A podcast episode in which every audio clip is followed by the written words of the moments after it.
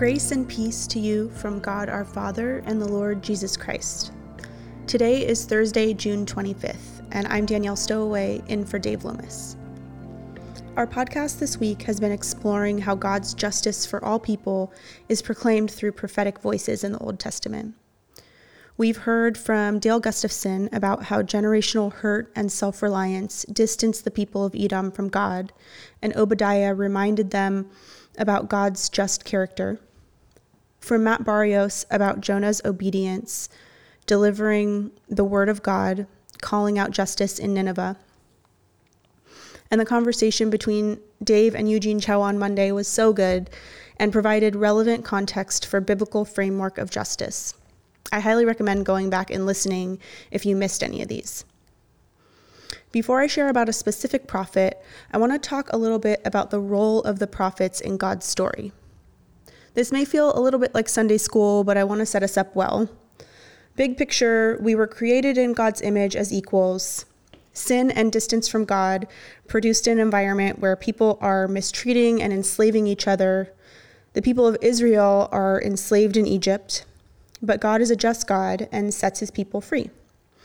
Then, after some time, these free people end up in patterns of sin where they use their position of power to mistreat others. So, God sent the prophets to call out this injustice. And they had a really difficult job because oftentimes people didn't listen to them. But this didn't stop them from being obedient to God and speaking truth. Today I'll be talking about the prophet Jeremiah and how he boldly named the wrong behavior of his people. Jeremiah was a priest in Jerusalem in the kingdom of Judah. He was sent to call out the people of Israel for breaking their covenant with God, which we heard about in our podcast last week in the story of the golden calf at Sinai. He predicts the destruction of Jerusalem and the exile of the people to Babylon. So we'll be picking up in the part of the story where the people of Israel have broken their covenant with God. They have taken on the customs of the culture and religions around them, adopting sinful practices of the Canaanite gods, some so extreme as sacrificing their own children. In Jeremiah 22 3, we learn about some of the unjust social structures in place and find that the abuse of power by leaders of Israel is hurting vulnerable people at this time. These leaders actually come to Jeremiah asking him to ask God to protect them from Babylonian attack. And God gives this word to Jeremiah for these leaders. This is what the Lord says. Do what is just and right. Rescue from the hand of the oppressor the one who has been robbed. Do no wrong or violence to the foreigner, the fatherless, or the widow, and do not shed innocent blood in this place. He goes on to warn that if they do these things, they'll have the Lord's favor, but if they don't, they'll be destroyed. A few chapters later, we learn that they did not obey as they were taken captive by the Babylonians. In this text, we learn that God cares deeply about those who are oppressed, calling those in a position of power to rescue them. We learn that He cares deeply about the unjust systems affecting society's most vulnerable. This being most evident in the treatment of widows, orphans, and immigrants. And we learn that he cares deeply about justice for the innocent. What really strikes me about Jeremiah in this story is his obedience to God and his willingness to continue to call out behaviors that are unjust. And he's not only, only calling out the bad behavior, but he gives a vision of hope for what repentance could bring. He gives warning and an option to choose righteousness. I can't imagine how he must have felt continuing to speak boldly on God's behalf with such a lack of response. We do read that he often felt discouraged, and while this was true, he continued to faithfully show up. While this text is written to the people of Israel addressing their unjust systems, sadly, many of the same groups of people in our world today are still often the recipients of the unjust treatment described in Jeremiah. We are at a cultural boiling point as people of color and advocates call out systems designed to work against black and brown people. And not unlike Jeremiah, many people engaged in this work can often feel discouraged by the lack of response or wonder if they're even having any impact at all. I was at a march focused on ending systemic racism in Oakland on June 19th.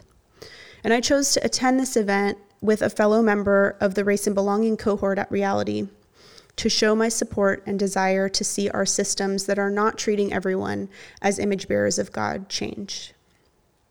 One thing that stood out to me was the age of some of these speakers.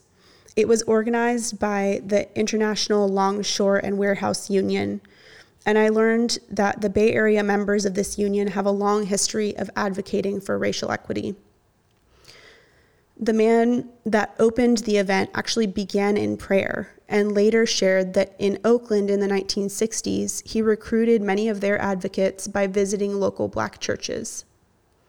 He has been advocating for racial equity for years and is no stranger to his message falling on deaf ears. But here he is in 2020, leading thousands of people in prayer to Jesus, pleading for change. In a culmination of sadness and encouragement by this man's faithfulness to Jesus, I saw him living out God's call for justice in Jeremiah 22 3. Do what is just and right. Rescue from the hand of the oppressor the one who has been robbed. Do no wrong or violence to the foreigner the fatherless, or the widow, and do not shed innocent blood in this place. Jeremiah teaches us that God calls us to seek out vulnerable people that are being taken advantage of and to help them. To advocate for the vulnerable by changing social structures in order to prevent injustice. And not only to uproot or overthrow unjust systems, but to build and plant godly ideas of flourishing in their place. We can't do this in our own strength. We need closeness with Jesus and encouragement from the Holy Spirit. In his book, Interpreting the Prophets, Aaron Chalmers writes The prophetic ministry involves calling the people of God to be a community with God at its center, a community which embodies an alternative vision of what it means to be a human society. Today, I want to invite you to examine your influence as it relates to God's call in Jeremiah and what an alternative vision of human society could look like by thinking through some questions. What might God be showing me in the story of Jeremiah?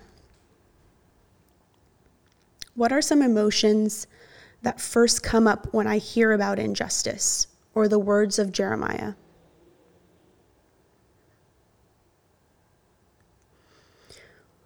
What might helping the vulnerable look like in my life?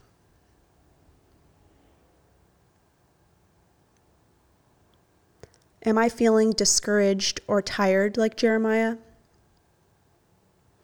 How might God be leading me to respond? Is it rest, to be still, to find quiet? Are my efforts for advocacy rooted in relationship with Jesus? As you consider these questions, my prayer is that God meets you where you're at today and stirs in your heart a thriving vision for His justice and mercy.